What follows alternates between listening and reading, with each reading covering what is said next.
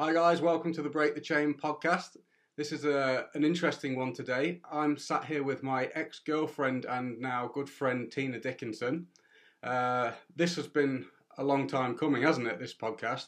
Um, I think the fact that you're sat here today is incredibly heroic um, and you've come here to shed light on mental health issues. Um, having having kind of seen behind the scenes into your life and the you know the daily struggle that that um, you've had to face, I'm surprised that you're still here. And yeah. seriously, uh, and it's absolutely amazing. And as I say, it's heroic that you are here and that you're here today. Um, thank you for coming on the show. Um, I was just I was wondering if you could. I mean, I don't think it's necessarily always super helpful to um, obsess or fixate on on labels of diagnoses, but just just to give a bit of an idea of um, the things that you've had to face, would you mind telling uh, the audience what your diagnoses have been? yeah, absolutely. I'll just I'll reel them off. Um, okay, so I guess uh, it's always been bipolar, bipolar two. So bipolar two is sort of the more depressive of, of the two different denominations of bipolar. Um, usually, um, I've got border, borderline personality disorder as well, so that kind of always gets grouped in with something or other. Um, PTSD and um, anxiety, like chronic anxiety. So I get like some really good panic attacks and whatnot.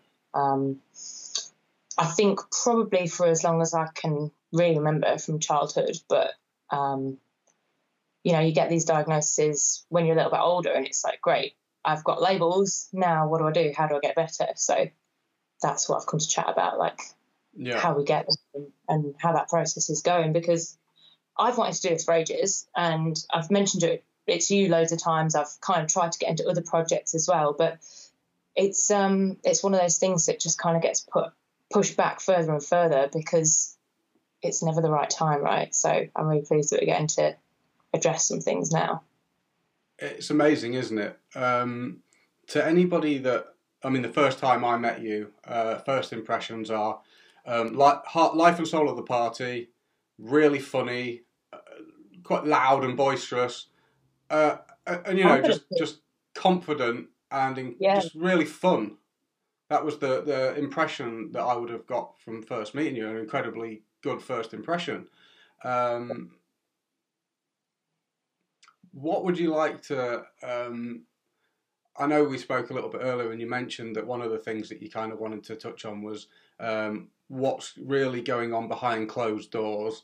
Um, would you like to touch on that? Yeah, absolutely. Because I mean, like we said, you can come across pretty much anyone that you want, and you'll know from your experience with like using drugs to mask how you're actually feeling.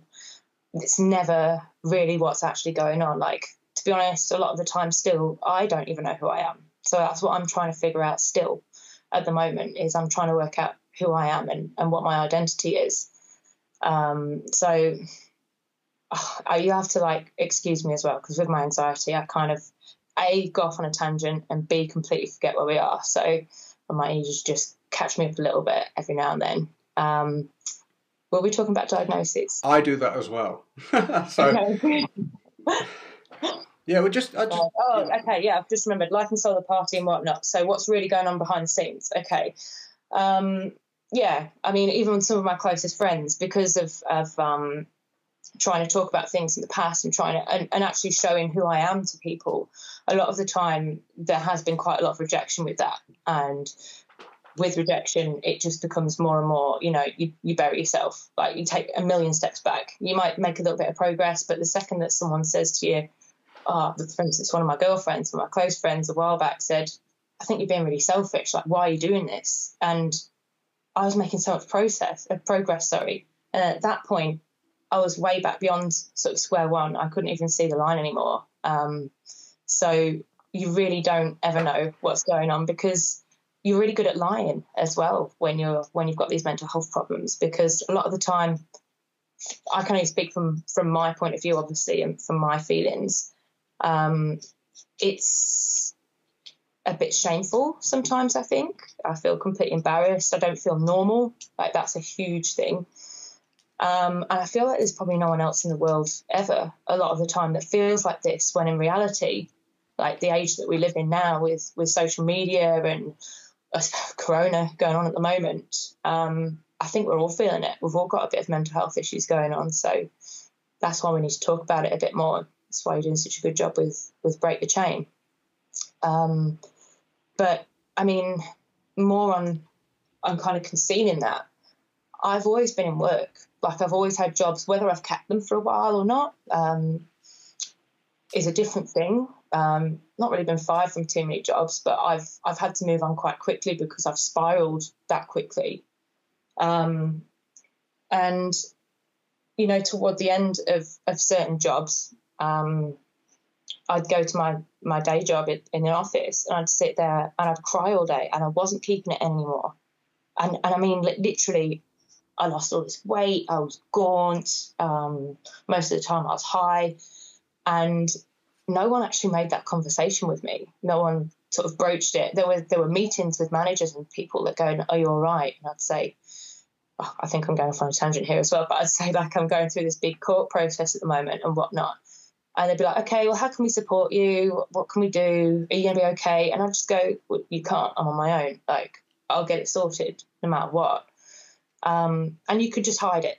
you can hide it to a certain degree, even when you're that obvious and you're just. I've got photos of those days because I wanted to remind myself once I'd recovered how bad it was, where I literally look dead. Like I'm, I'm on a different planet completely. And all of these people around me could could see it. Um, so you know, toward the end, it wasn't concealed. Uh, I say toward the end, I'm I'm still ongoing, obviously, um, but you really never know what's going on, um, and everyone's got their own battles, no matter what. And I've got to say, like he's for me, mine seem completely normal. All of my foibles, um, all are completely natural to me. It's all real life. It's all just every day, like it's normal. But then I speak to, or like Carlo, my partner, and he shows me the progress that I've made, even just since I've met him. Um, it's not normal. My life isn't normal, and it, it, definitely needs to be spoken about a bit more because I know a lot of people are, are, facing their own battles. But to others, maybe this is nothing. Maybe all my maybe all my shit's nothing. Um, it, it's it's one of those things you can never tell what's going on, and we need to have the conversation more and be persistent in asking for that conversation. I've seen both sides.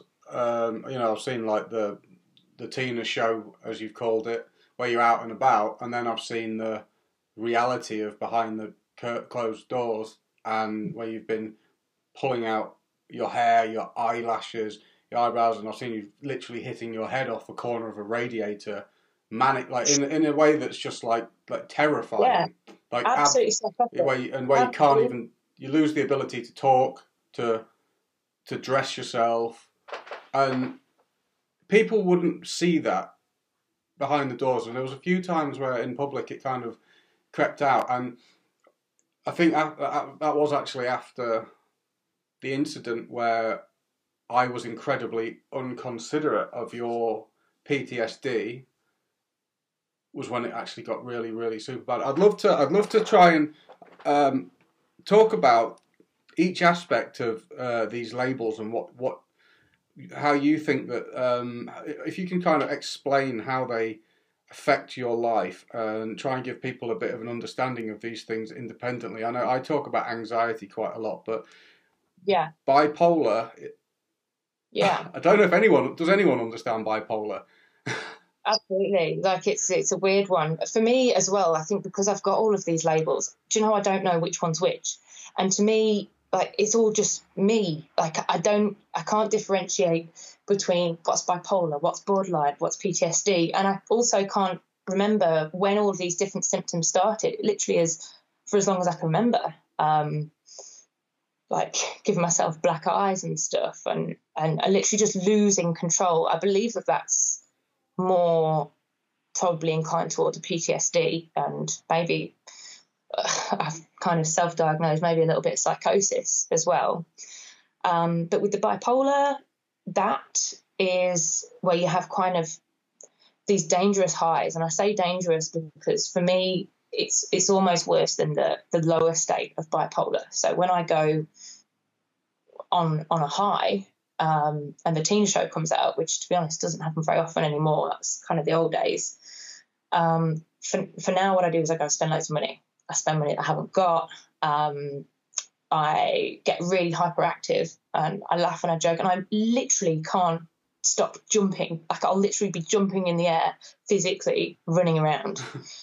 um, so, I mean, it sounds like it's not really a bad thing, but when you wake up like a few days later, however long that high has been running for, when it hits you and you snap out of it, and your bank account's like low or negative, and you know when you go and have some drinks or you you do whatever, um, drugs or whatever, and you have the come down. I don't know if it's the same for you, but I always hit the shame train, like that feeling of overwhelming guilt. Fuck, what did I do? I've done something terrible. Like people are judging me, and sometimes even if I haven't done anything wrong, with the bipolar thing, after a high, that's exactly what it is. It's I can't face the world, and I'll have to come off Facebook and Instagram for like weeks at a time because I feel like oh, it, it, even if it's just like one story that I think I've shared that might have given some sort of insight into me being a nutcase, like I then completely close off and, and go back into my shell. Um, so that's that's the high side of bipolar, and then the the lower side is just it's the darkest depths of of depression, like literally, and um, digging yourself deeper and deeper and deeper into that pit um, of self doubt, self sabotage. Probably my um, my biggest thing is the amount that I just literally pull myself apart um, before finally sort of you know, having to reach that that really bad bottom place to be able to one day go, all right, you're the only one that can sort this out. Crack on, like what are you're going to do to make this better. So, deepest, darkest depths of depression, and the highest of highs, but not really a happy high.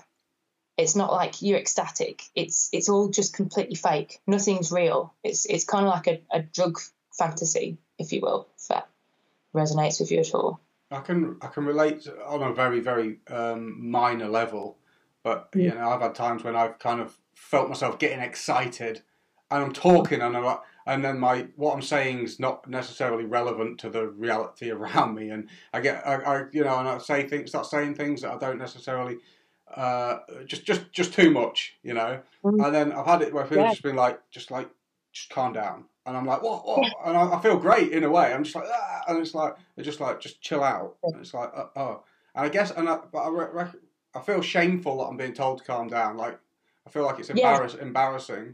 Yeah, that's when it kind of hits you. Like, it's like, oh, doing. And I think I've got to say, like, yeah, I, I can imagine you feel little bits of that that here and there. I think I've probably seen bits of that in the past because I really don't believe that you know, one person has this diagnosis, this diagnosis, this diagnosis. I, I think that everyone has a little bit of everything. Like I, for example, believe that I have quite a lot more um, of different mental illnesses, like on the on the scale of it all. But I really do believe that most people have a, a tiny bit of of all traits, if you know what I mean. It's just how much you acknowledge it and how much control you have over it. Um, I've certainly witnessed symptoms within myself of these different things become greater and lesser in my life, even though they're not on an extreme. My anxiety has been extreme, but but the other the other things. But I've certainly experienced myself sliding up and down these spectrums at times, and I, I am no I'm not a doctor. I don't know anything, but these labels are, are modern. They've only just you know they've, they've, they've psychologists are what they're really good at is thinking of new names for stuff. and, and, yeah, sure, it labels a, a cat. It categorizes behavior, but mm-hmm. it does. But it's certainly not something that you are, is it? I don't, would you agree with that? Absolutely. Yeah, I completely agree. Um, someone said something to me, uh, one of my friends actually, a couple of years back, and and I was at the time going, "Yeah, you're right." And he said, um, oh, everyone's anxious these days. It's anxiety this, anxiety that, and I do think the word gets thrown around a lot. Um, as with like depression, oh, I'm totally depressed and everything. Well, are you? Um, but it's this new age that we live in, like this social media age, this Netflix era, this like having everything here and now, and you've got to be talking to everybody on social media as well as socializing, as well as self care, as well as like um, getting involved in it, like um, charity and matters that you believe in and things like that. It's it's you've got to be involved with everything all at once. So I'm not surprised that mental health like is becoming more of a thing because it's it's getting a bit out of control, I think, and it's quite scary where the world is heading and how much how overwhelming it can get, feeling like you've got to be involved in all of these things. And I don't know about you, but I get this um, terrible, terrible guilt. I mean, guilt and shame are some of the things that I feel most days, no, every day, most of the day, like about something or other. Um, but like for me, you know, like messenger conversations and WhatsApp, got all these different apps, they're all going off in messages. For me, I barely can keep up with my day to day life without looking at my phone. I I come off social media quite a lot because I can't I can't handle it. I can't reply to messages. I can't even look at the messages because then I'll reply and then they'll reply and then I've got to deal with it all over again. Um, so I have this huge guilty feeling that I've got all of these messages racked up from even when I was pregnant, and I've not spoken to some of my family members, some of my closest friends in the whole world because I just can't keep up. So it wouldn't surprise me that pretty much everyone is, is really struggling with that one as well. Totally. I, I yeah. a, a, a few weeks back, I you always feel like you're busy. You're always busy. You've always mm. got something to do. You never have time. Now's never a good time. But if you just stop doing whatever you're doing, it will be fine. um, and I actually just went through, and it is hard to get these moments where you do take a pause and just and just put everything down for a moment. But I just went through and I just turned figured out as many times as you can. If you if you YouTube this, it'll give you some ideas how to make my phone annoy me less. How to stop my phone from buzzing as many as often as possible. I went through and I turned off certain types of emails. You know, mm-hmm. Amazon was emailing me all the time. It was about 50 buzzes a day just from them. And, and I just went through and I just did as much as I can, put apps into one folder. So instead of being loads of these the red dots, God, they do your head in. Yeah. It's just like, yeah. ah, leave me alone. So I put all reminded that you can't keep up with your life, basically.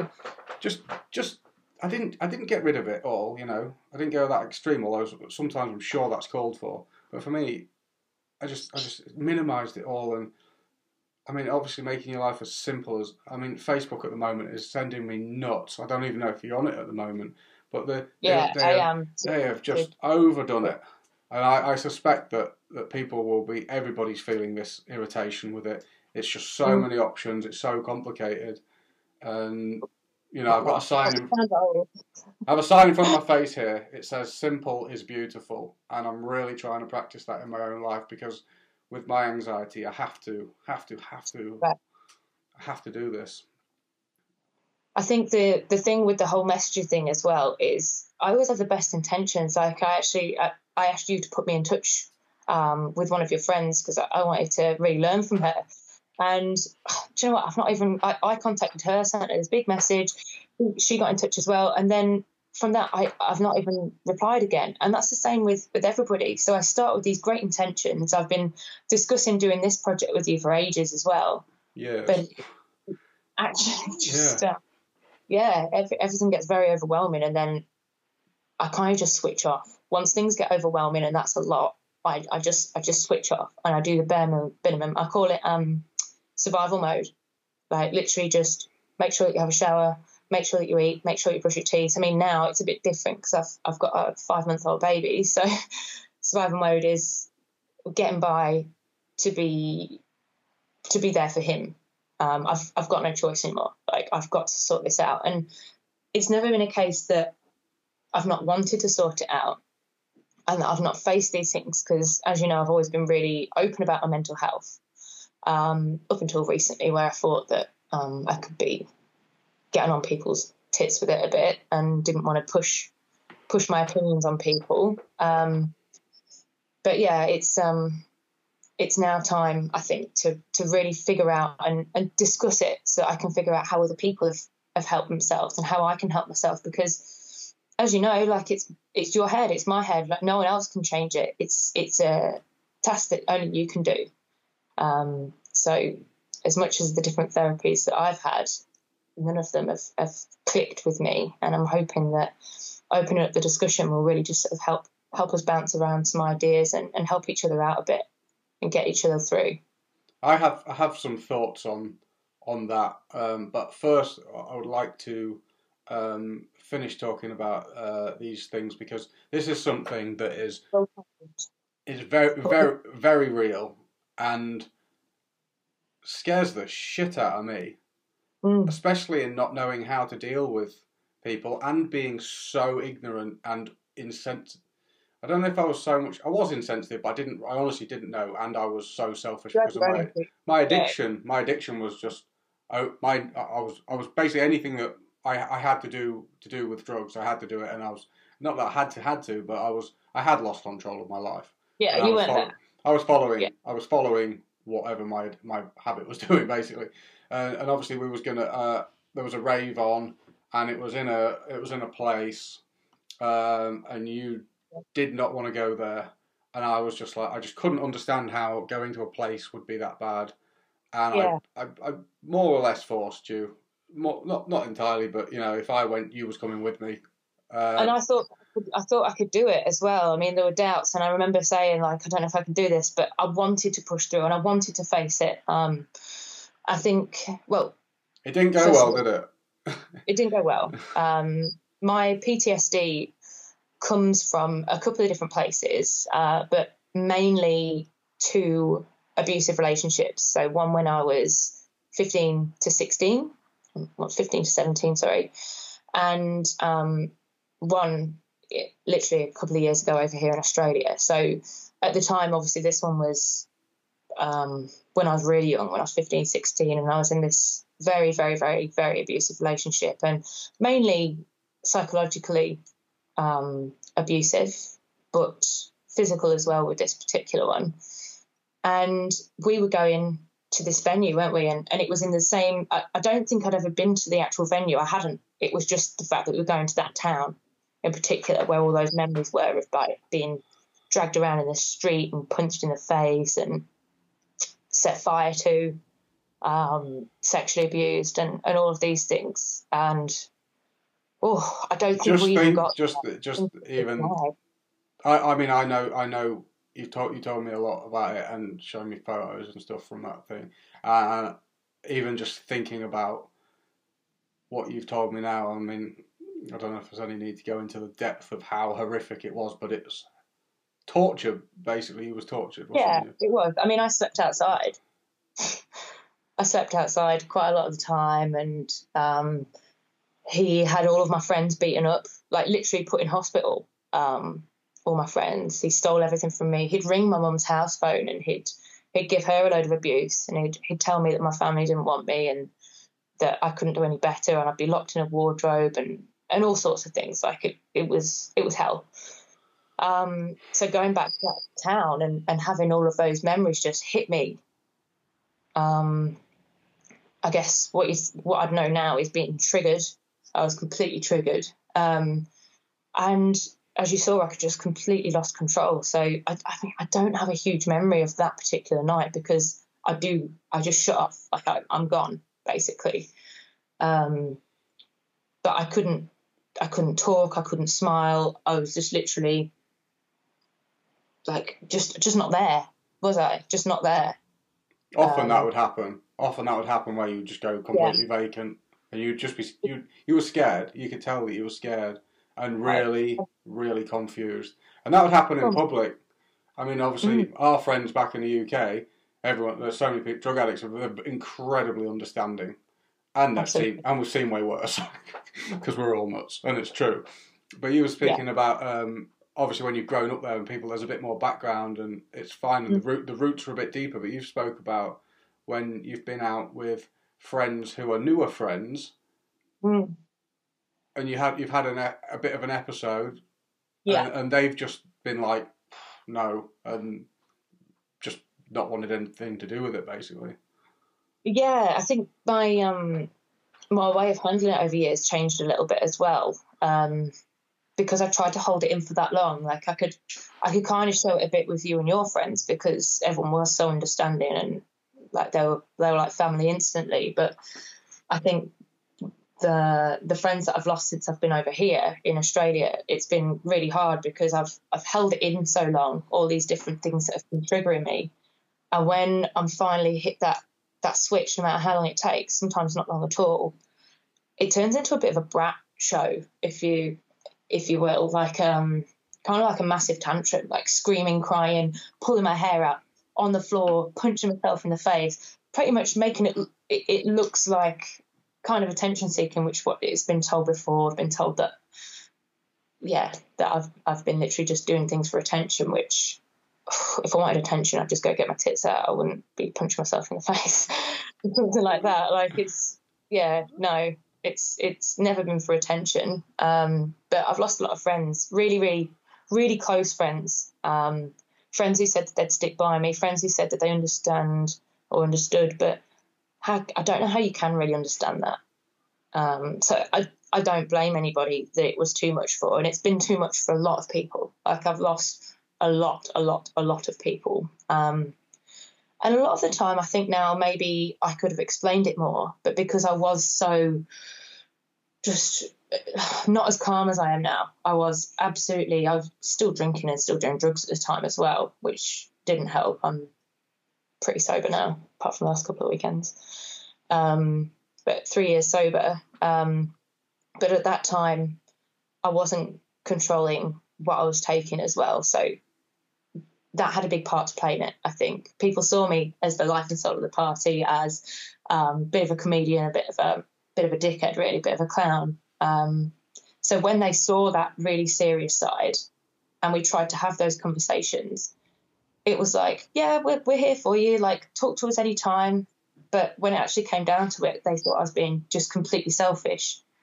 And again, I have to I have to completely understand that because it's not normal behaviour.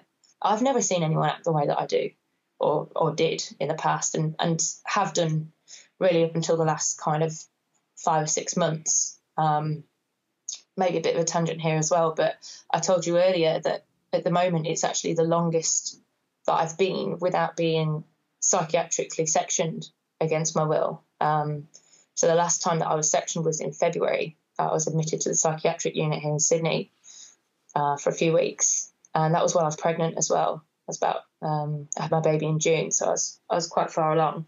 Um, so it's, sorry, I have literally diverted completely, but um, that's good. it's difficult to kind of try and narrow it down and, and not. There's so much I want to say all at once, and it's just go for it. Fire it out. It's good because you know it's such a purge, really, and and it is liberating. And with un, and, and love comes with understanding. And mm. I, some people can't understand, and they'll never understand because they can't because they're possibly in their own degree of mental health issue mm. or spiritual health issue um, that, that, that, they are wrapped up in, that I was wrapped up in with my drug addiction, and that so many people in this world are wrapped up in. That there's, you know, there's um, everybody hides their, their identity. Everybody does this. Not many people are comfortable with exposing who they really are, what they really like, how they feel, without. Uh, uh, this is why we like alcohol and drugs yeah. This is why we like it because when we do this, it lowers everyone's inhibitions. You you can talk, and people don't even listen anyway. they don't even hear you properly anyway. This is it why scares like me it. that I don't know if I will find my identity because at the moment I, I don't know who I am. In all honesty, I'm I'm desperately trying to seek who I am and what I'm all about and what what I want from life and how I'm going to do that. And a lot of the time, I'm completely baffled by myself. Um, I'll get the odd day when I'm like, right, I've got this, I know what I'm doing, and I'll Carlo will come home from work and I'm really smiling and positive and I've made dinner and I've made his lunch for the next day and, and everything's absolutely perfect. But it just doesn't take a huge amount to hit that realization of what am I doing and, and who am I and what what am I about? Why am I here? Um, it's totally which, it's totally cool that you're thinking that though, because most of the world practically everybody thinks that they really know who they are and have a firm grasp of what that is. Yet who they are today was definitely different to who they was a week ago, let alone a month, let alone a year, let alone ten years, and they're constantly changing what they like, what they do, and who they think they are, and their think in their body, and it's all it's all changing, but they haven't realised that they always think they know who they are, yet it's always different. And in, in ten Yeah. years they're gonna be different again.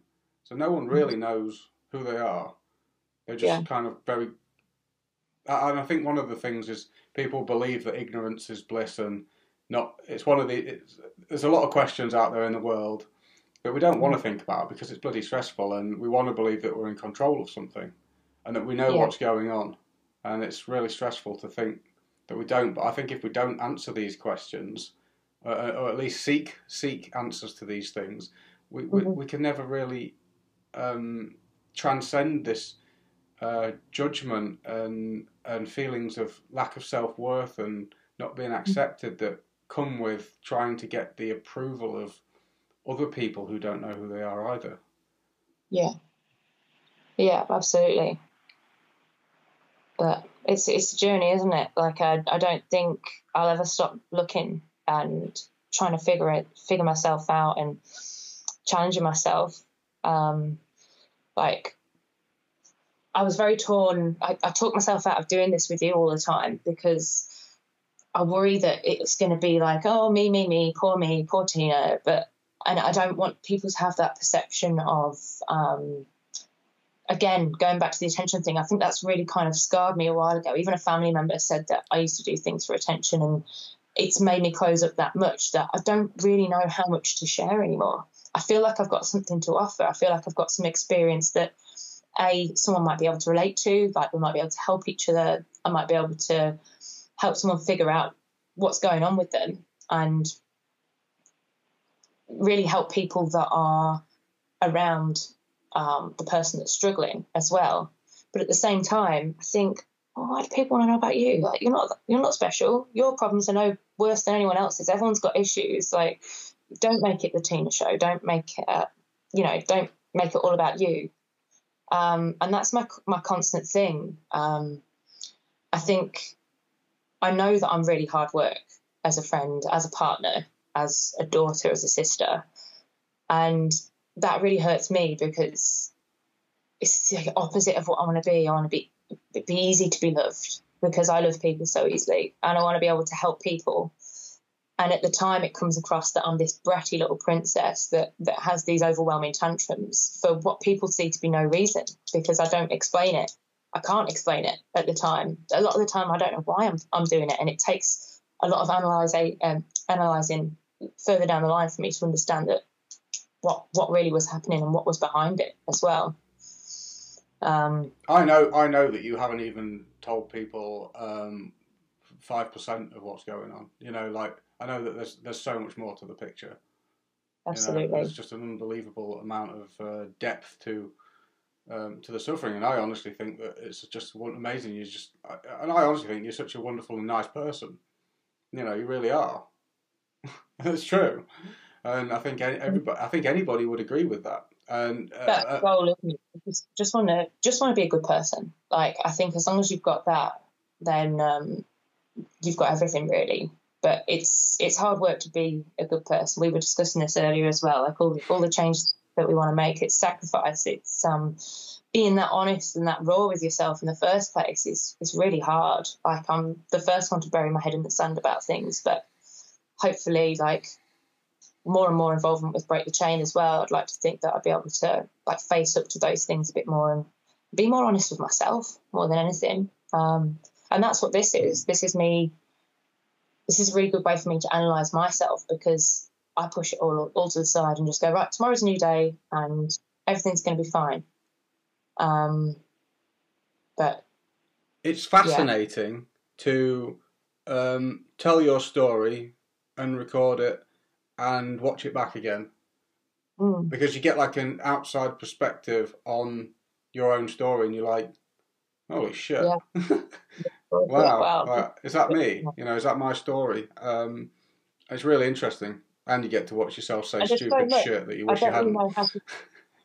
how am I going to cram it all in? Like, there's, I feel like there's, I don't know anyone else like me, and it's maybe it's because nobody's talking about it like I haven't been talking about it. But I'd, I'd love to know that I'm not on my own here, and that I'm not an absolute psychopath, and that I'm not the only one that's that's really struggling with with who I am and being completely overwhelmed every single day, all day, and just going right. Today you're going to do it. You're going to get through the next hour.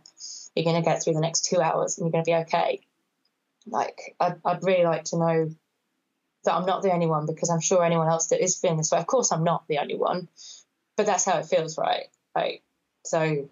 The way the way um, the way that yeah, this conversation that we're having just is not giving an accurate representation of of what your day to day is really like, is it? Mm. Uh, like you're doing well. You're doing amazingly well. Um, and it's so cool because you actually you actually re- reached out to me earlier and messaged me, which is you know unusual and as I say, it's like last time I spoke to you and we discussed this was over a year ago, maybe yeah. eighteen months ago that we said let's do this, and I, I've yeah. barely I've spoke to you maybe twice since then. I think like hardly at all. And um, it's I wanted to do this. I've been wanting to. I've, I've said for years to myself that I was going to write a book, and I started writing notes here and there. Um, a book for um, people close to people that are struggling to be able to help and offer that support and do it in the right way and do it confidently and and to not lose your mind yourself in the process kind of thing but it's one of those things that like this project as well i wanted to be further along in my recovery um, to be able to help people more like i don't want to i didn't want to just come on here and go oh these are all my issues uh, but i don't know how to solve them what do i do um, but at the same time, it's like I said, nice to know that you're not on your own. And and also, Carlo reminds me all the time. I have come a long way. I have come a long, long way. Like when I met him, if I think probably I'd have to ask him, but I reckon probably every at least two or three times a week, I would be on the floor screaming at the top of my lungs, pulling my hair out, ripping my clothes off, punching myself in the head, uh, banging my head against things, running away, jumping out of moving cars. Um, and I had no control over my own mind. Like it was, it was that bad. Um, I actually went for a job interview. Um, I got the job, so I won't say which job it was. But I came out and I didn't think that I'd done very well. And I dropped to my knees in the middle of the city centre in Sydney I just started screaming. I can't say what I was screaming, but it was very self deprecating. I was punching myself in the head and I was banging my head against the pavement. I just think people saw this. Like, that's that was me. And I hadn't even thought about these moments until like Carlo goes, Jesus, you've come so far. You're doing so well. I'm, I'm really nothing like that anymore.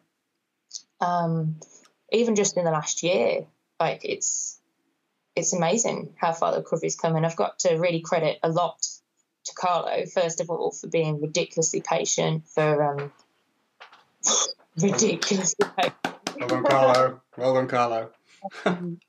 and just being encouraging and showing me love when I was pretty much unlovable. Um, so definitely for him, definitely for the fact that we had a baby after getting together six months. We planned we planned having a baby after six months. That's what crazy people do.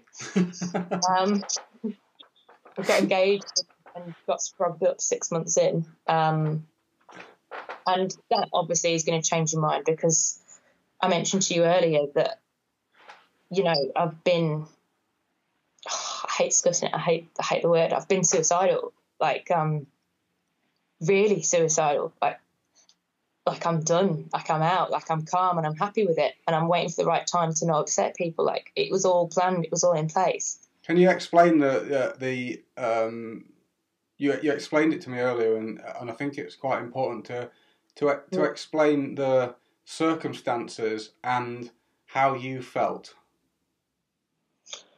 Yeah, um, I mean, at the time, it was the second um, abusive relationship that kind of tipped me over the edge and, and losing all of those friends because I'd lost my mind through it. Like when you're psychologically broken down by somebody that you know you think you love and you think that you can trust, it chips away at your own mind. They play that many mind games that it, it turns your mind against yourself. Um, I felt genuinely crazy. Like I, I didn't trust. I still struggle with trusting my instincts completely. I don't know what's paranoia and what's real sometimes. Back then, I didn't know at all what was paranoia and what was real. The fact that I was smoking an ounce a week of weed as well didn't didn't help my situation at all. Um, but it was the fact that I thought that with my bipolar and depression and stuff that I'd been in that place where I didn't want to be anymore. Um, but it was actually about 18 no last last February. So not not this February just gone the year before. So just over a year and nearly two years sorry. I was done. Like I I called my my best friend and she came over and it was kind of if that was my last attempt to get myself back on track because I wasn't leaving the house. I was going to my day job to get by but I'd literally tunnel vision smoke loads of weed go to work high as a kite eat some edibles, smoke a couple of joints on my lunch break. If that didn't hit the spot, then I'd um, just not tell anyone, get up out of my day job, get the train home to my suburb, smash like eight eight bongs, go back to work again, and then just do the whole thing again, like I wasn't living, kind of thing. And I, I hit a point where I couldn't do it anymore. I was I was not leaving the house from when I got home on Friday until having to go to work on a Monday and dragging myself there, absolutely dragging myself. Yes, I was doing it. I'm seen as being a, a functioning mental health patient. I wasn't functioning at all, not even the slightest. And I thought about like admitting myself to hospital again, but I just thought, look, I've been there. I've been there dozens of times. Like they can't help me. They've already said that they can't help me. They want to put me on these drugs. They want to put me on those drugs I don't know what's helping. Nothing is. Like, if, if they don't know what to do with me, was my opinion, if they don't know what to do with me, how the fuck am I meant to know? How am I meant to make myself better if, if they're like, um, so I flew, sorry, my, my best friend flew over from the UK as sort of a, a last resort, and it was my, really just my last hope, I think, because I was on the edge and she was here, and she's a healer. She's a um, a kinesiologist, Erica, and it was quite striking when you know I could see how upset she was, and I felt nothing. Like I felt completely calm, and she was she was struggling with it, and seeing me in that place where she knew that I was I was going, that I was that I was disappearing, and even when she couldn't even do anything for me, um, it, it really hit home. We we went to see the Red Hot Chili Peppers, like which is kind of a once in a lifetime gig, um, and one of my favorite bands of all time. And I stood there in the audience, and I just felt nothing. I felt numb, like my face was just, just nothing, absolutely nothing. And I just, I remember thinking at that time, I can't even pretend. I can't even pretend to feel like an ounce of, of anything. There's no spark in me at all. And just felt completely calm with just not being here anymore. And while I was at this gig, I was stood there planning how I was going to do it, when I was going to do it, and I felt completely at ease with it. In fact, I felt a bit happier. I felt a bit calmer because I thought I've got a way out. I know what I'm doing now. Um, so I assured her that every, like that I was okay and everything, and she flew back a couple of weeks later. But in my head, I'd already started planning.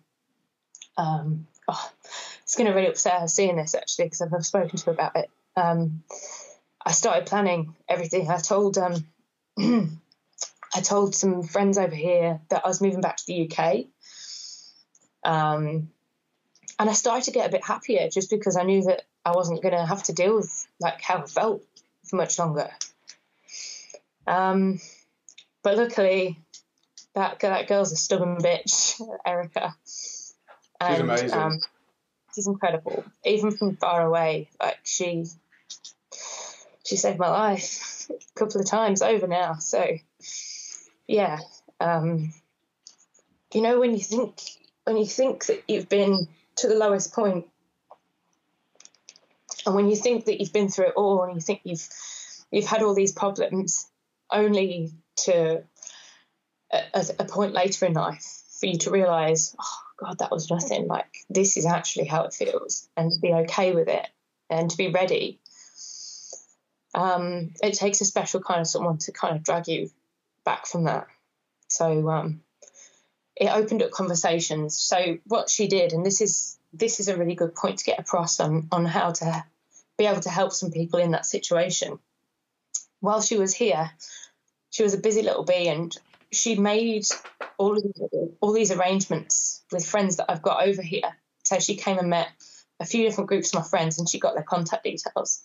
And without me knowing, she was in touch with them all the time, going, "I haven't heard from her. Can you can you get in touch?" And then she'd speak to another person. She'd go, "Will you go and see her? And I think she needs somebody." And I didn't know that it was Erica, like like pulling the strings behind it all, accepting no glory from it. You know, she was just doing it literally to help someone else, and she was doing it at all hours of the morning.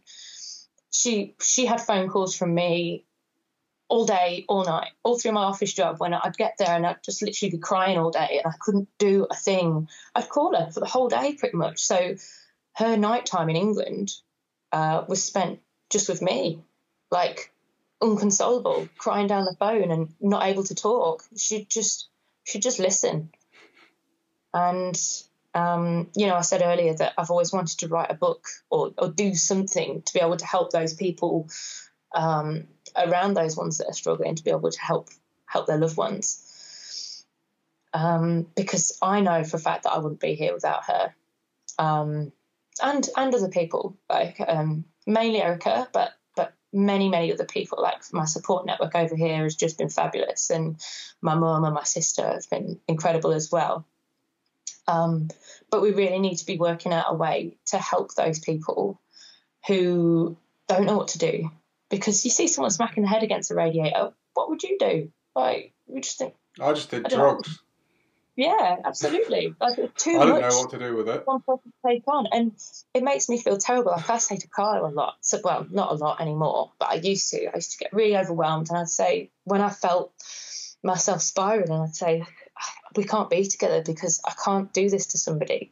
It's not fair. It's not fair to put all of this on you and expect you to to carry me and to stay by my side and to pick me up and and to constantly all day every day all night every night be that person that is just putting someone back together basically and i'm very lucky that he's he's stood by me and that i'm i'm stronger than ever at the moment and that i'm only going to get better with him by my side but um, we really do need to be having conversations with people about how to approach people that are struggling and what's the best way to do that because I'm no expert on everyone else.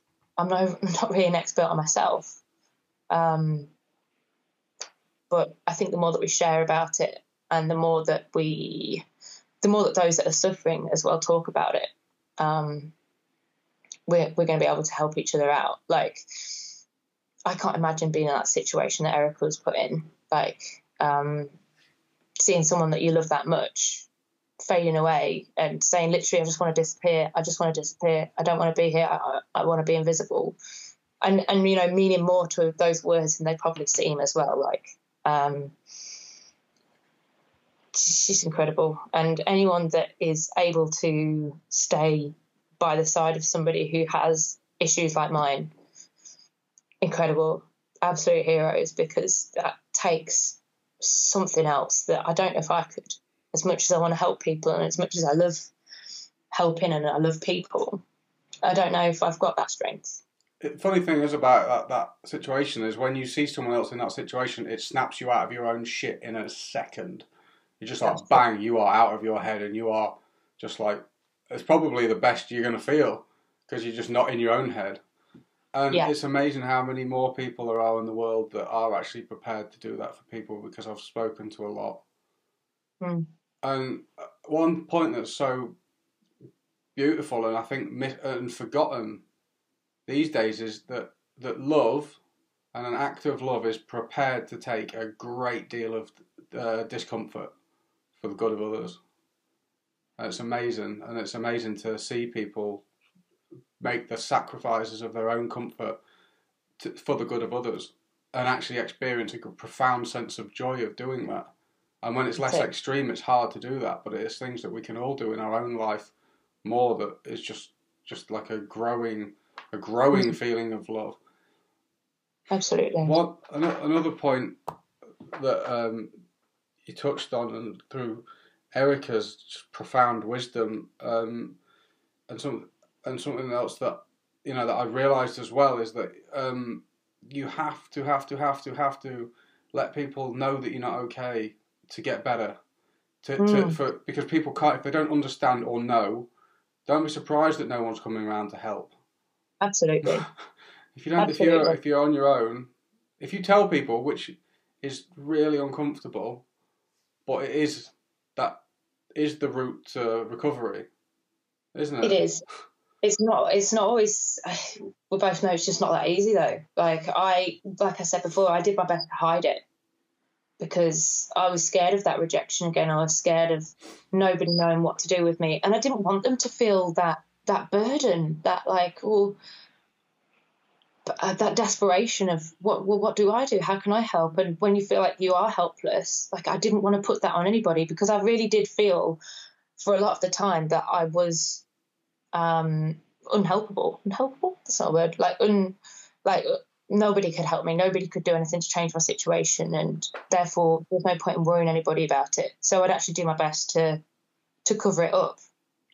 Um, I've hated all this. I've really hated on the whole "Are you okay?"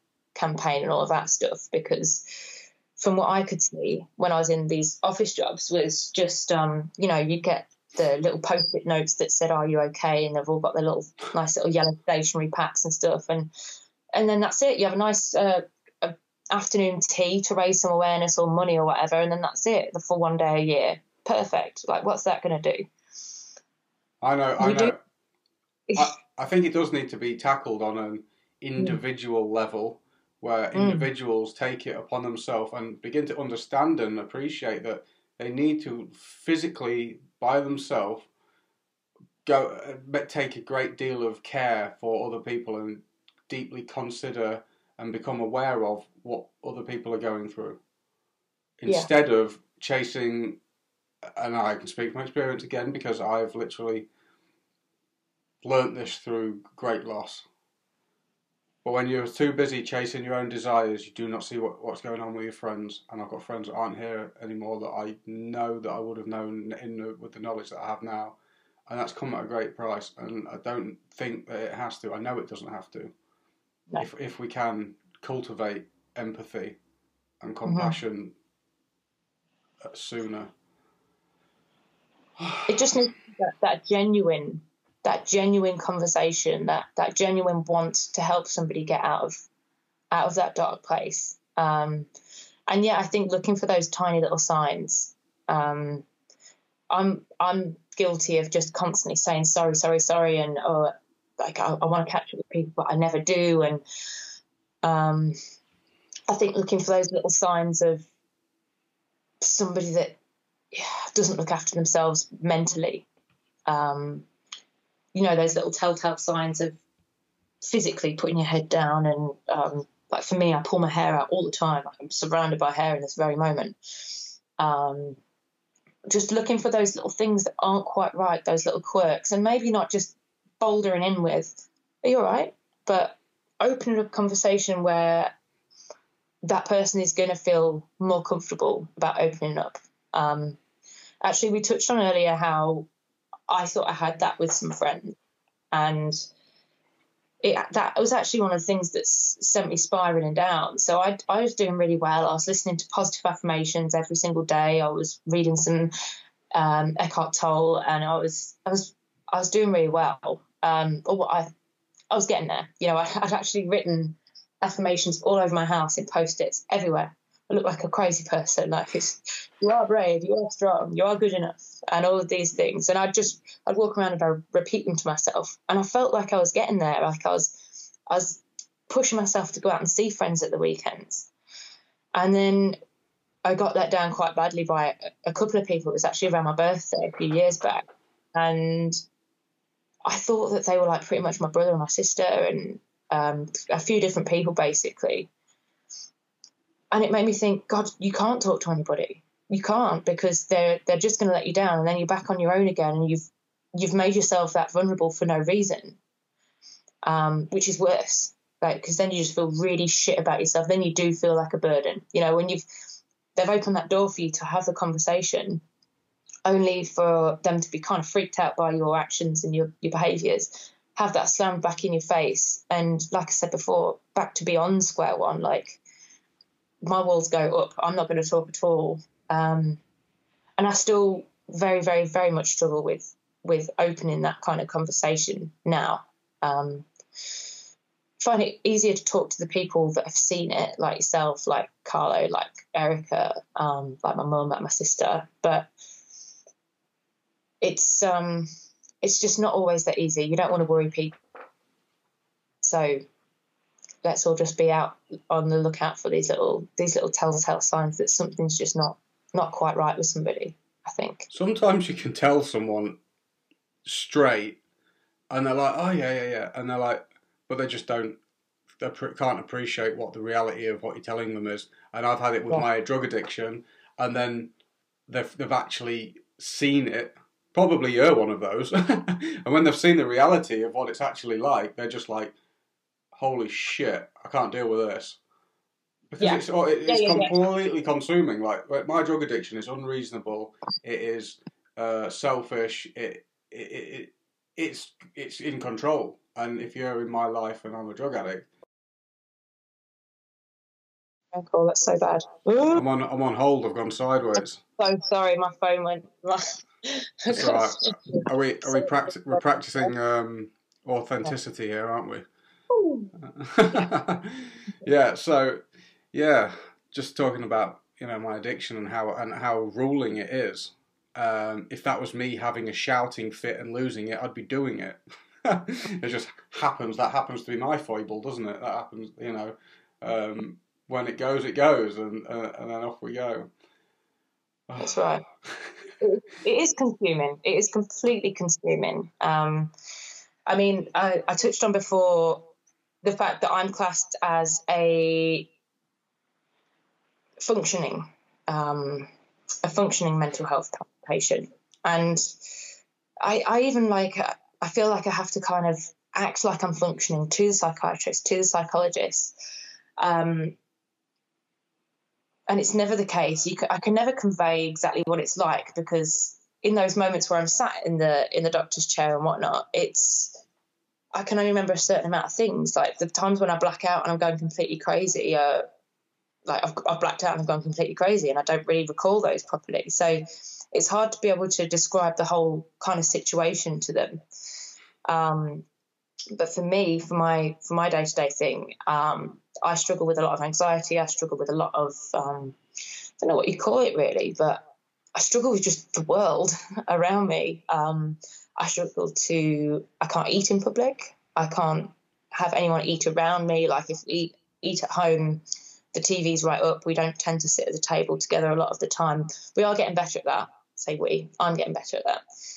Um, but that's a really big thing. I, I really struggle to be in public at all around any kind of food. I've constantly got my headphones in because I can't really cope with the atmosphere a lot of the time. So we'll be out to dinner sometimes, and I'll I'll just have to go and just keep my head down and have blinkers on and not look because everything around me is just too much. Um, I constantly pull my hair out, like my my hair is completely thinning at the back. It's it got better through pregnancy, and then recently again the the hair pulling things going.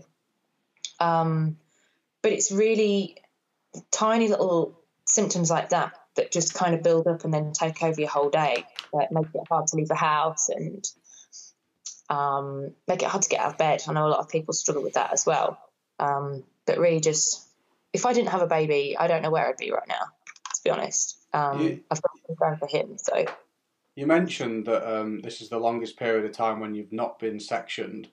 Do you mm. think that, the, that having a baby's had a big effect on that? Absolutely, yeah, absolutely. I don't, I don't remember the last time that I had one of these like, like one of these outrageous attacks, like these mental breakdowns.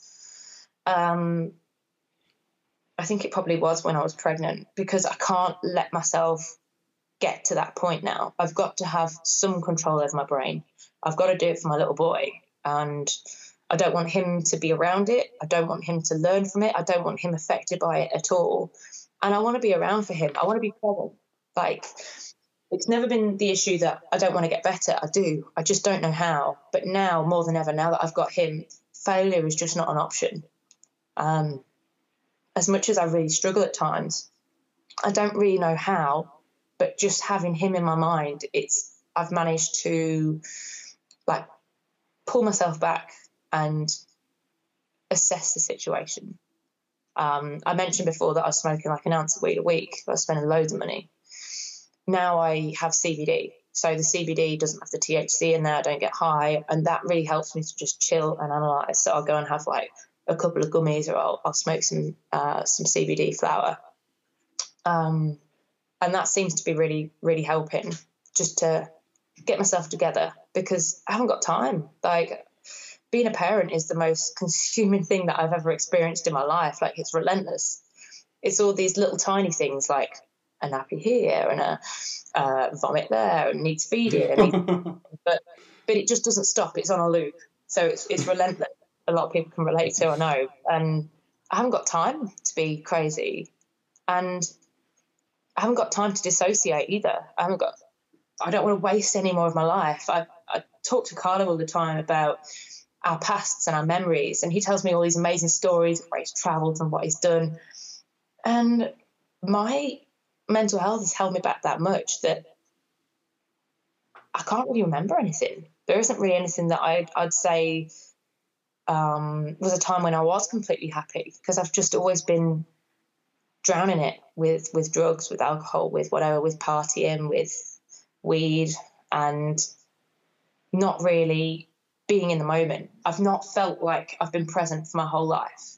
Um, that was another diagnosis was um, dissociation. So it's kind of like kind of like watching yourself on TV permanently. I, it's like an out of body experience, but all the time. Like I don't feel like a human. I don't feel like I'm having this conversation now. You know what it's like to be present, and I guess what it's not like to be present. And yeah, I, that's my my big battle now is just making sure I'm here, that I'm enjoying every moment with my baby and with my partner, and that I'm going to enjoy my life from now. So I had to do that as well with my addiction. My mm. addiction, my addiction was, you know, my my mind didn't.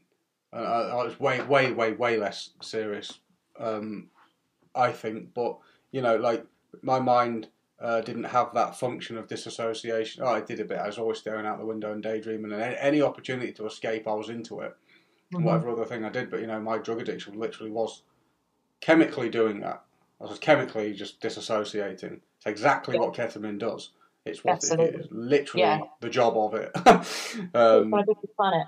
It shuts shuts off the senses basically, mm. which is like you know anxiety comes through the senses through yeah. uh, through um, you know triggered triggered by um, some kind of stimuli like um, some object of the senses and you see something and you're like and then the anxiety comes from the external from mm-hmm. from the world outside so it's like just wanting to turn uh, turn those off I, I found that my, my process of uh, of reco- uh, help get the process of recovery has also been um, through obviously I don't have a baby but um, through finding um, good to do outside of myself and bringing purpose to my life and meaning. And I'm very much busy and engaged as well.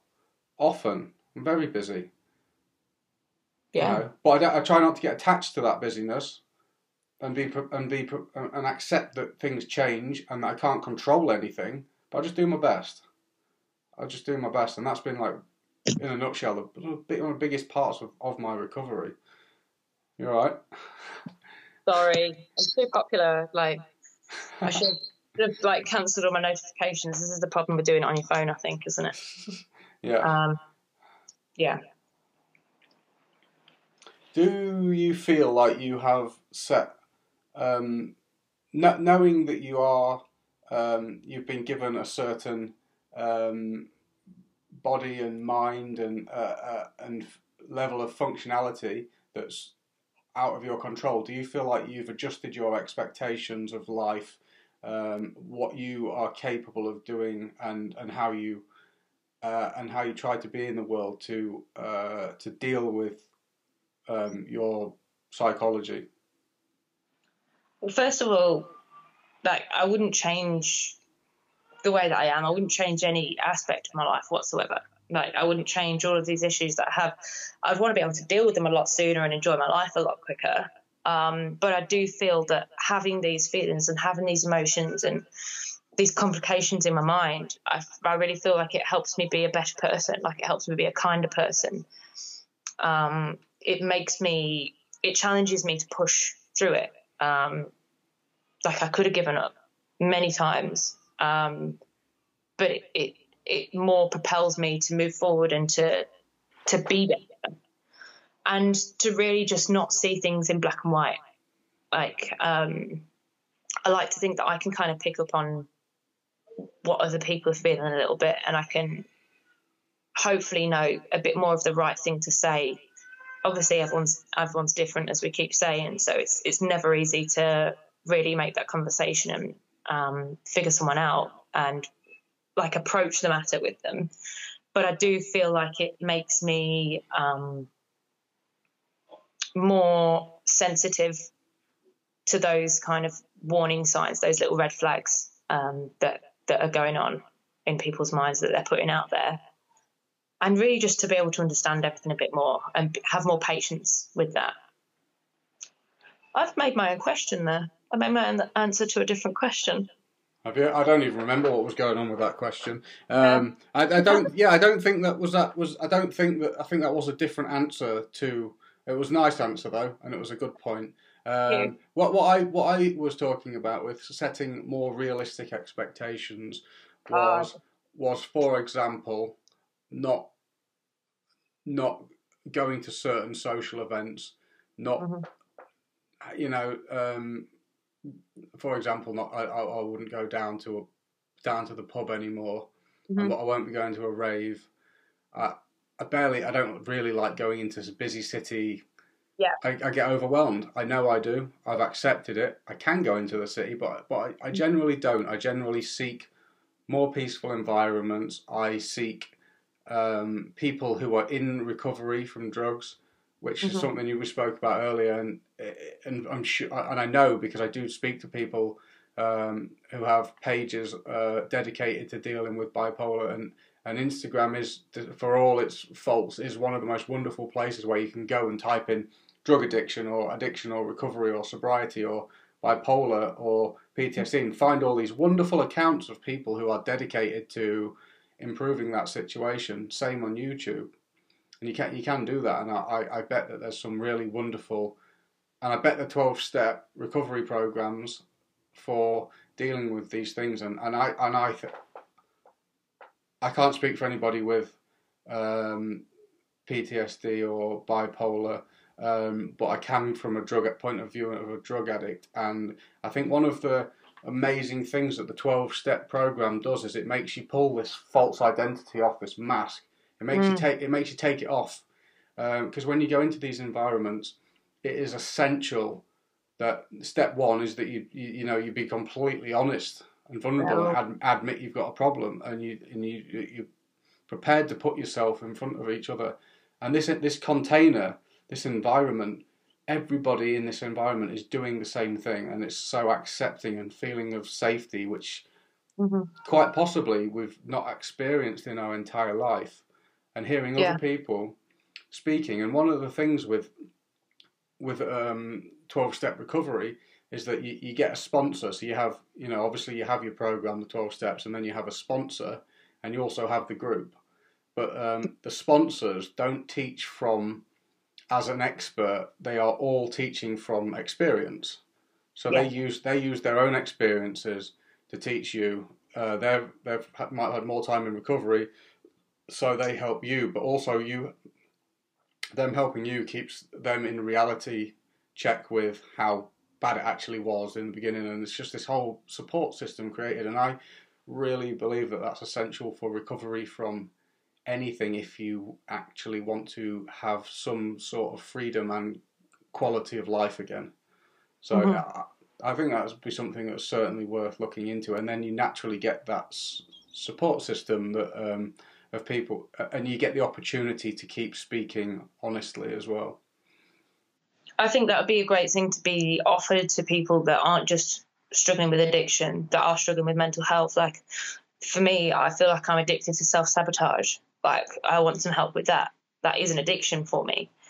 Um, so I think um, it would be really good to actually have that put into place, not just for people with actual physical addictions, but for people that are struggling mentally as well, because there isn't that many, there aren't that many um, programs to access just for being the way that I am. I mean, through having that domestic violent relationship and going through the courts and getting my um, getting my restraining orders and things like that in place and and having him found guilty and things, all of that actually set me up to go and do a DBT course, which I spoke to you about earlier. I still can't pronounce it. It's like dialectal dialectical behavioral therapy or something. It's like a it's like a different step to the the CBT.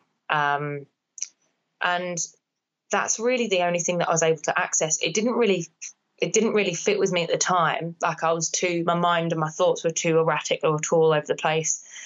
Um, the particular um, class or whatever you call it, it was 12 o'clock on a Wednesday. So I would have special permission from my work every week to just pop off for an hour.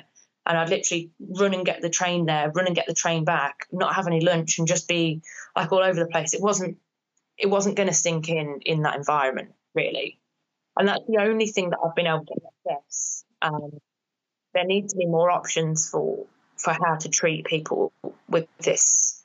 One um, thing I mental- know one thing I know for a fact is that mm. if you hmm. want to get better from anything, you need a, you need a process and a practice that is daily with accountability that you do for the rest of your life.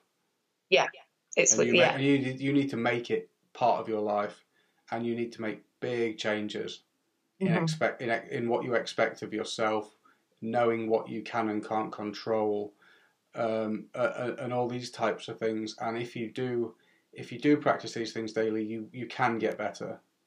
You can make a considerable amount of uh, improvement, especially in knowing what's in your control because it gives you something you can do towards improving. I think get, that yeah, a lot of the frustration with myself, sorry, is just the fact that I want I want to get better, like I just don't know how to. Do you know what I mean? Like I've I, I really want to, but I don't know how to access the help. I don't know how to get this like, any kind of courses or any kind of um, help with it. I wouldn't know where to start, and I still don't. And I've felt like this for years. I've had um, I've had access to mental health assistance in both the UK and in Australia now, and it kind of feels like they just don't know what to do with me. I get a, a nice little magnet number to stick on my fridge with a helpline to call if I'm going to kill myself, which is great, but well, I don't really want it to get to that point where I'm at my lowest ebb and I've got to call a stranger and, and tell them my life story.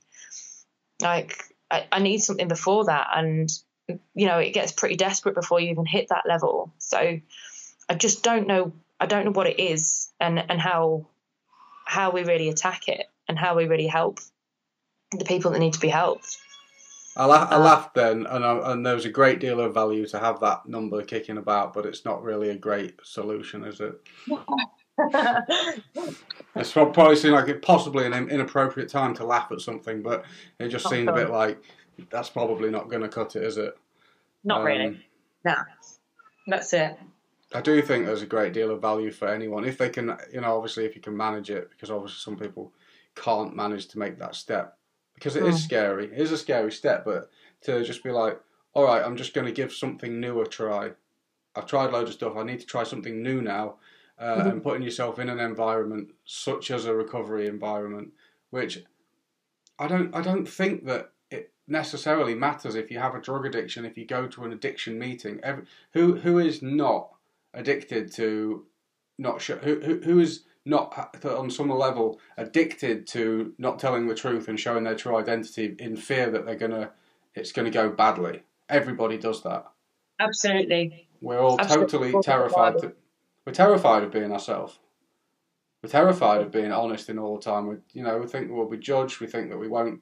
that things won't go the way that we want them to, and um, all these other things, which in reality, that whole category of thing is in the category of I can't control this. Mm-hmm. And, we, and you spend all your time worrying about that and being anxious about that, and you waste all of your life's energy on things you can't control instead of actually doing the doing the, the things that you can and reclaiming all that energy. Yeah. Yeah. and there's, there's so much energy energy to be saved by not worrying about shit that you don't know what's going to happen. Because it is addi- that is addictive, isn't it? That is like the self sabotage. Absolutely. Yeah. I can't believe um oh, I'm, I just really can't believe how far you've come. Like from from knowing how you were and and to the way that you talk now and to how open you are about how you're feeling because you were the complete opposite. You wouldn't talk about how you're feeling at all. I think you were about how you're feeling and you're just going straight to the drugs to mask how you're feeling as well. But it's yeah, it's amazing. It's amazing to hear you um, to hear you speak like you do and to be really trying to help other people and learn from them and help each other because that's what it's that's exactly what it's all about right? It's no one's got the answer but if we can try and just dip into each other's kind of knowledge pools no one no one giving you an answer is going to do anything. Nah. It's got to be what's right for you. It's got to fit. It's got to be you doing it in your head well someone can give you the answer and it can be the answer but yeah mm. it's like down to it comes down to practical and repetitive application in your own life um, and then being able to actually apply that wisely, which is the practical application of knowledge, yeah. rather than just like you can know something. That doesn't really do anything. But until you can do it and act and do it in in proper knowledge and then it I, I, and you know what what have I done differently because I even after I got so I was practically off drugs like for five years and even the whole time I was way more anxious than I've ever been in the UK mm-hmm. sober. Um, what what happened was I followed a I follow a process with that has guidelines, and every morning I do a small amount of exercise and I meditate every morning, and then I I, I follow strict guidelines that basically don't ever allow me to put myself or put my desires before anybody else's needs. Eh, and that's just a, that's just an absolute must. If yeah. I if I start putting my desires before other people's needs, shit goes really bad really fast because that puts me in this place. This is where yeah. I am, and desires are never ever they never end. There's no end to a desire. There's always yeah. the next one, and the next one, and the next one, and you're never satisfied. And then mm-hmm. other people are neglected. This is my I'm describing my drug addiction, neglecting everybody else to be to chase something that can never satisfy me. Absolutely. Yeah, and it's yeah, like you said, it's not just drug addiction. It kind of that fits the bill for a few different things, like mental health wise. Oh, I say I say this with the greatest amount of compassion possible. Um, I haven't I haven't invented this. This is um, a, a spiritual truth. Every single mental health um, problem, including my drug addiction, is self-centered by nature in the fact that you end up locked inside your own head, and you you you yeah. you, you become it becomes Im, impossible even if you would like to to see mm-hmm. beyond your own mind because you're in such a bad place and it's so painful and it's so frustrating and and the, and I sincerely believe that attempting, and it's got to come from not. It doesn't come from the mind. It comes from the heart. From within your own heart, you've got to um, want to want to consider others and really try and sit. And, and, and that's painful and that's emotional. And that emotional work is the hardest work to do because that's what we want to run away from. And there has to be an acceptance that we, we're going to have to walk through some emotional um, discomfort but uh, but and saying that, it's not like it's like for me, my highest emotional discomfort might have been like, right, I just need to stop doing drugs now and just sit there and face it like it's a like it like I'm going to war with that. No, I mm-hmm. didn't. I didn't quit the drugs. I couldn't quit the drugs. I ran away, and I went. And even when I had no option of doing drugs, it was fucking torture, because that was all I could do at the time. I did mm-hmm. what I did what I could do because I couldn't quit the drugs, and and I always find that there's always an option where you can start practicing that muscle and training it, training that emotional mus- muscle, and not not avoid not avoiding every single uncomfortable situation all the mm-hmm. time. Yeah. Because that's a world of anxiety. Absolutely. You can't It's nowhere hide. You can't live like that. You can't just avoid everything that's going to potentially trigger you. I wrote something down. I, I'll, I'll try and remember what it was because it's actually like such an important point. Um, I gave up on I can't, I can't, I can't, I can't see it uh, off the top of my head, but comfort and convenience that is, and and false and false dreams that are promoted in this world are creating um, just the highest levels of anger and frustration and feelings of powerlessness and uh, just, uh, uh, and, and self-centeredness and all these things. 'cause we're also we have these high expectations of everything being fast and easy, comfortable. Because we, we, I, I, I just feel like we've been bred like zoo animals these days, uh, and and whilst being told that everything's perfect, and then when they let you out into the real world, it's like, whoa, the jungle. No, absolutely. Where's Cinderella? And it's just like, ah, tiger.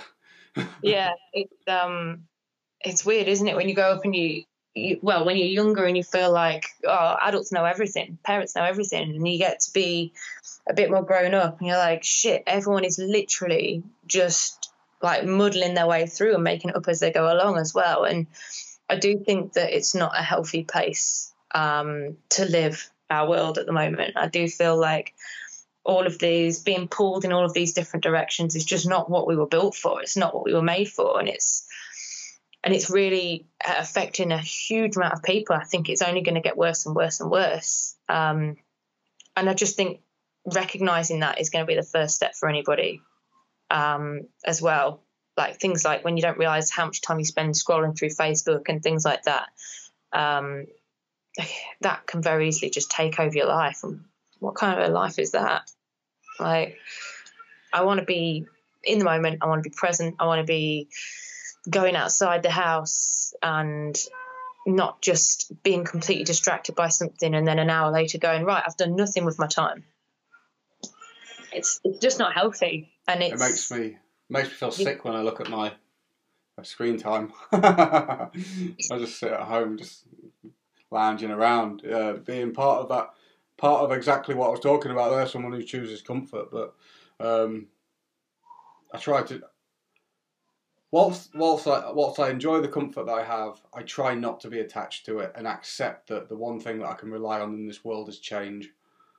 You know, and it's it, it, change is coming constantly at all times. No, nothing ever, nothing lasts forever in this world. Um, so just getting getting used to that, and, and as we spoke about earlier, the um, instead, so I, I try this this point that I made earlier. What what did I say? I think it was how much time have you spent doing things in the world up to this point in your life? And bearing in mind, you feel like you're always busy and everything you're doing is so important. How much value does what you've done up to this point in your life really have? And then I used I used the example of going to the gym uh, to get this really like amazing buff toned body, and you've Mhm. spent you spent a thousand hours in the gym or more over the past three years. You're so Mhm. proud of this body. You stop going, or you have an injury, or something happens. One month later, it's gone. what was the value?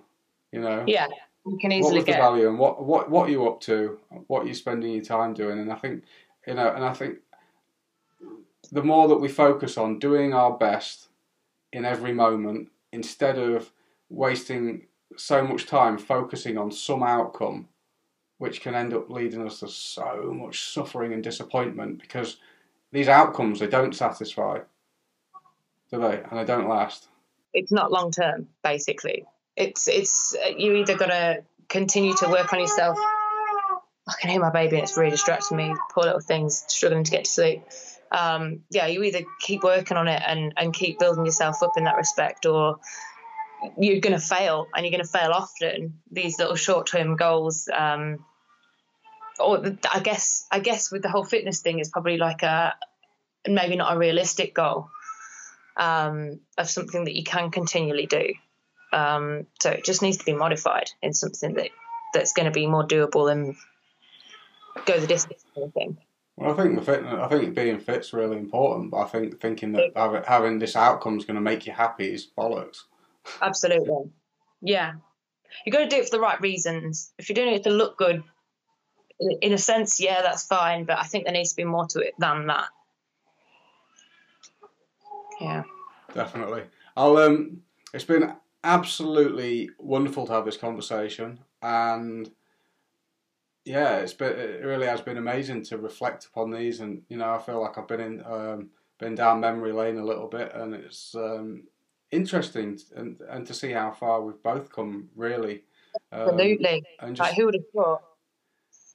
Yeah, because you know, when we was together, I, I guess I always had like a bit of a hero syndrome where I always wanted to be like the savior and uh, and and being a good person. And I, in my head, I felt like I was, but in reality, I was using copious amount of drugs to kind of deal with it, and probably making you worse and as well. And it was this contribution of like both of our mental health problems, which I oh, didn't yeah. probably even accept that I had at the time. My addiction was just like built in.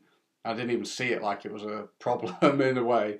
But God, okay. it, got, it got out of control, didn't it? You know, yeah. two, two wrongs did not make a right. Absolutely. it was a recipe for disaster, wasn't it? yeah. Um, I don't. I don't regret it though. It was, um, you know, like, I, and I'm so, I'm so um, grateful for the insight. You know, it's mm-hmm. so valuable now. Absolutely. And what you're sharing and have shared today, because you were saying you didn't know whether it would be valuable, you didn't want it to be a Tina show, and I'm, and you said you, you said like I want to help people, but I just can't help people. But this, oh. this, oh. this will.